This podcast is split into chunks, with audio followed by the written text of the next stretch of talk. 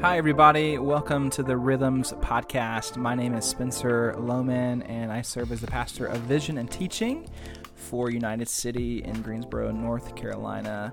And listen, it goes without saying that we are so appreciative for those of you who tune in, who listen. I've had a few conversations with people who reference the podcast and the impact that it's had on their life uh, in our local church, as well as in our city, and even friends that are in other places. And so we just are really thankful that it is making an impact because we do feel like in the times that we're living in, in this culture and climate of upheaval and turbulence, that we need anchoring practices and we need anchoring rhythms that orient us around the person of Jesus, that allow us to create space for formation. Uh, a lot of us, when we're talking about what does it look like to change? What does it look like to practice the way of Jesus? We, we just don't know. We don't have the tools. And so, our hope again is just to provide tools that uh, hopefully are helpful for you in your journey with Jesus. Uh, and again, these practices and these rhythms are not the end goal. I can't say that enough. They're not the end goal but they are spaces that move us towards the end goal, which is Christ Himself, its holiness, its formation into Christoformity in the language of Scot McKnight. So we have a deep gratitude in our heart for those of you who listen and that this is actually making a difference in your life. So if you would, if you've never followed or subscribed the podcast, maybe this is your first time listening, if you would follow and subscribe, that would mean the world to us, as well as give us a review. If you like the content, you like what we're sharing, just give us a quick review, a five star review. Let's just go for it. Five star review. Um, today, I'm going to have just a very short talk, thought, um, you name it, whatever you want to call it, on a practice that is somewhat ordinary uh, and may seem self evident to some degree, uh, and that is the practice of the rhythm of the calendar. But more specifically, the church calendar, the liturgical calendar. Now, some of you listening hear that and you're like, oh no, I grew up in a high church environment and that is just not me. Or some of you are like, oh, it just sounds so liberating and so beautiful. Uh, and so anchoring. But I have to say, I've recently been thinking a lot about the church calendar and the liturgical calendar, especially as a pastor, but really as a follower of Jesus. I've come to notice that our life is so jumbled together. It's so fast paced and so fast moving. We constantly have things going on. We have text messages to respond to, voicemails we have to get to, emails we've got to send, Instagram posts we've got to make, TikToks we've got to watch, YouTube videos that we need to like. Uh, extracurricular activities we're a part of, work to get to all these things that are coming at us that make time, honestly, all about ourselves. And one of the things I love about the church calendar is it actually helps us realize that we aren't the center of time. The church calendar helps orient us around something much bigger than ourselves. It also helps us realize that our life isn't just linear that's a very Western European idea that our life is linear. I mean, let's be honest. You go to elementary school, you go to middle school, you go to high school, you go to college, you go to post grad, maybe, maybe you get a job, then maybe you get married, and maybe you have a kid, and maybe you retire. And there's this kind of like expectation of progression in our life, and it's just not that clean and not that simple for many of us. Um, life is much more cyclical than we realize. And in fact, in the eastern part of the world, um, life is viewed that way. Time is viewed in terms of seasons. Um, but I want to argue that time is both linear and it is cyclical. Uh, and I want us to become more aware of the cyclical nature of time. Um, I've been thinking about this in conjunction with the um, spring season that we find ourselves in to see trees that are finally becoming full again. I think this was the first year ever where I really noticed the trees going from being bare to being full of leaves or seeing flowers that were you know dead looking in the winter now blossoming. I'm literally right now as I'm doing this podcast looking at an azalea bush out a window that just a couple months ago was bare totally. Now it blooms and um, there will be a season where it will go bare again, and then the bloom will come once more. And the calendar, the liturgical calendar, helps us to orient ourselves around something bigger than ourselves. Specifically, the liturgical calendar helps to orient time around the life of Jesus, which we, within the church, refer to as the gospel, the story of Jesus, the historical reality of the rule and reign of God through the life and ministry, death, burial, and resurrection of Jesus of Nazareth. And it helps us in 365 days to focus in on a certain aspect of the life of Jesus. Um, so I'm going to kind of walk through the liturgical calendar for you guys, just as a reminder um, to look at your calendar and even you can get liturgical calendars as a way of just again slowing down and orienting yourself around something and someone ultimately that is bigger than you that will shape you. Um, there's been a bunch of different uh, neuropsychology studies done about that which we give our time is what will shape us. It will form us. It will become our love. And so if we can allow time itself to be oriented around the the story of Jesus, I truly believe that it has the potential to shape us and to form us if we let it, if we allow the Spirit to shape us.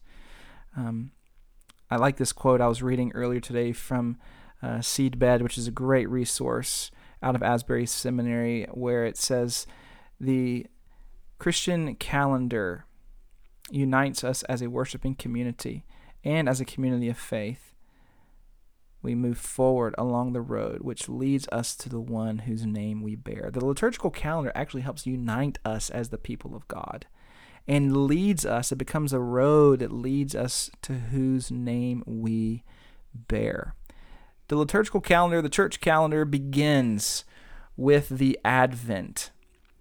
Now, we have to realize that the Advent um, is viewed in two different lights. Um, majority of people view the Advent as the time leading up to the arrival of Christ. We kind of look at the 400 years of silence between the Old Testament and New Testament. In fact, many of you, if you look in your Bibles, you'll see a blank page between the Old Testament and the New Testament. And, and that is kind of the image of Advent for many of us. It's dark, um, but it moves its way into light. Um, but it also historically actually is much more connected to the second coming of Christ uh, and his return, his second return. So you see both the um, the coming of Christ and the um, second coming of Christ that is pointed to by the Advent season, which means arrival. Uh, and then in the, the Christmas season, we come to December the 25th and we enter into the Christmas tide season where we celebrate the incarnation. Christ has come. He is here and he finds himself in a lonely manger. And he is Emmanuel. He is God with us. He is a Prince of Peace. He's a wonderful counselor. He's mighty God. And we sit in the Christmas season for a period of time. Um, but what I've noticed for many of us, again in the West, because time is so fleeting for us, days just go by so quickly, and we're so distracted by the things we have going on in life, all of the to dos, that we only allot a single day for these major moments that we commemorate uh, or that we set apart, recognizing in terms of the life of Jesus. But that is not the full picture that the liturgical calendar presents for us. It is, in fact, seasons that we orient ourselves around. That being said, Christmas is one of those days. It's not just one day. It is a season that we must anchor ourselves into. And from that point, we move forward into the Epiphany season, where we look at the divinity of Christ and the divinity of Jesus, uh, his his ministry, his teachings, and um, his miracles, all that he did as recorded by Matthew, Mark, Luke, and John. Uh, and from the Epiphany tide season, which again reveals the divinity of Christ, we move into the Lenten season. And the Lenten season is a season of reflection and repentance, very similar to the Advent season. It's a season that precedes a time of celebration, it precedes Easter. Uh, it's a fasting season. And um, from that point, we move into the Easter season. Again, Easter is not a day. Resurrection Sunday is a day, but Easter is a season that we present um, to the church body and that we live into as the people of God. It's 50 days that moves to Pentecost. Um, and on the 40th day of Easter, we celebrate the ascension of Christ. Um, this kind of inauguration of making it, you know, making it known that I am doing what I said I would do. It's kind of signing this contract, is saying I have completed it. It's another it is finished moment for Jesus, except this time it's at the right hand of the Father, as if to say, I am the one who's in control and I will return. And then we celebrate Pentecost, which is the birthday of the church. We see in Acts chapter 2, the Holy Spirit comes on the people of God. And from that moment forward, we see the birth of a new family, the family of God in Christ Jesus, uh, the family that we are now part of as sons and daughters, as ones who are made new in Christ Jesus. And after Pentecost, we sit in the kingdom tide season where we look at the implications of the kingdom of heaven. We live into that. We recognize we are co laborers with Christ. We're not just made new, now we get a chance to participate in the renewal of all things. We are made new so that we might actually create with God in this world, to be salt and light in the language of Jesus from Matthew chapter 5 um, then only to find ourselves at Advent once again. And Advent has a way of closing out the year, but also launching a new one again because it puts into perspective the second coming of Christ out of the Kingdom Tide season, as well as the first coming of Christ in the Christmas Tide season. But with all that being said, I know that it seems abstract for some of us, but what it helps us do is helps us realize that seasons come and go and I look at the life of Jesus, and a majority of his large moments in his ministry take place around Jewish festivals. Festivals and seasons were a deep, rich practice within the Jewish tradition that Jesus would have been very accustomed to. In fact, Jesus is crucified during the Passover season. Um, time isn't just a culmination of individual days. Um, we live in seasons. As I mentioned earlier, the winter, it comes and goes followed by the spring, and there's bloom, and there's flowers, and there's beauty. And then we enter into the summer season, only to then move into the fall, and then eventually into winter all over again. Right now, April the 20th, we find ourselves in the middle of the Easter season, looking at and celebrating the resurrection of Jesus and the implication of newness and restoration and what God is doing in you, He's doing in the world.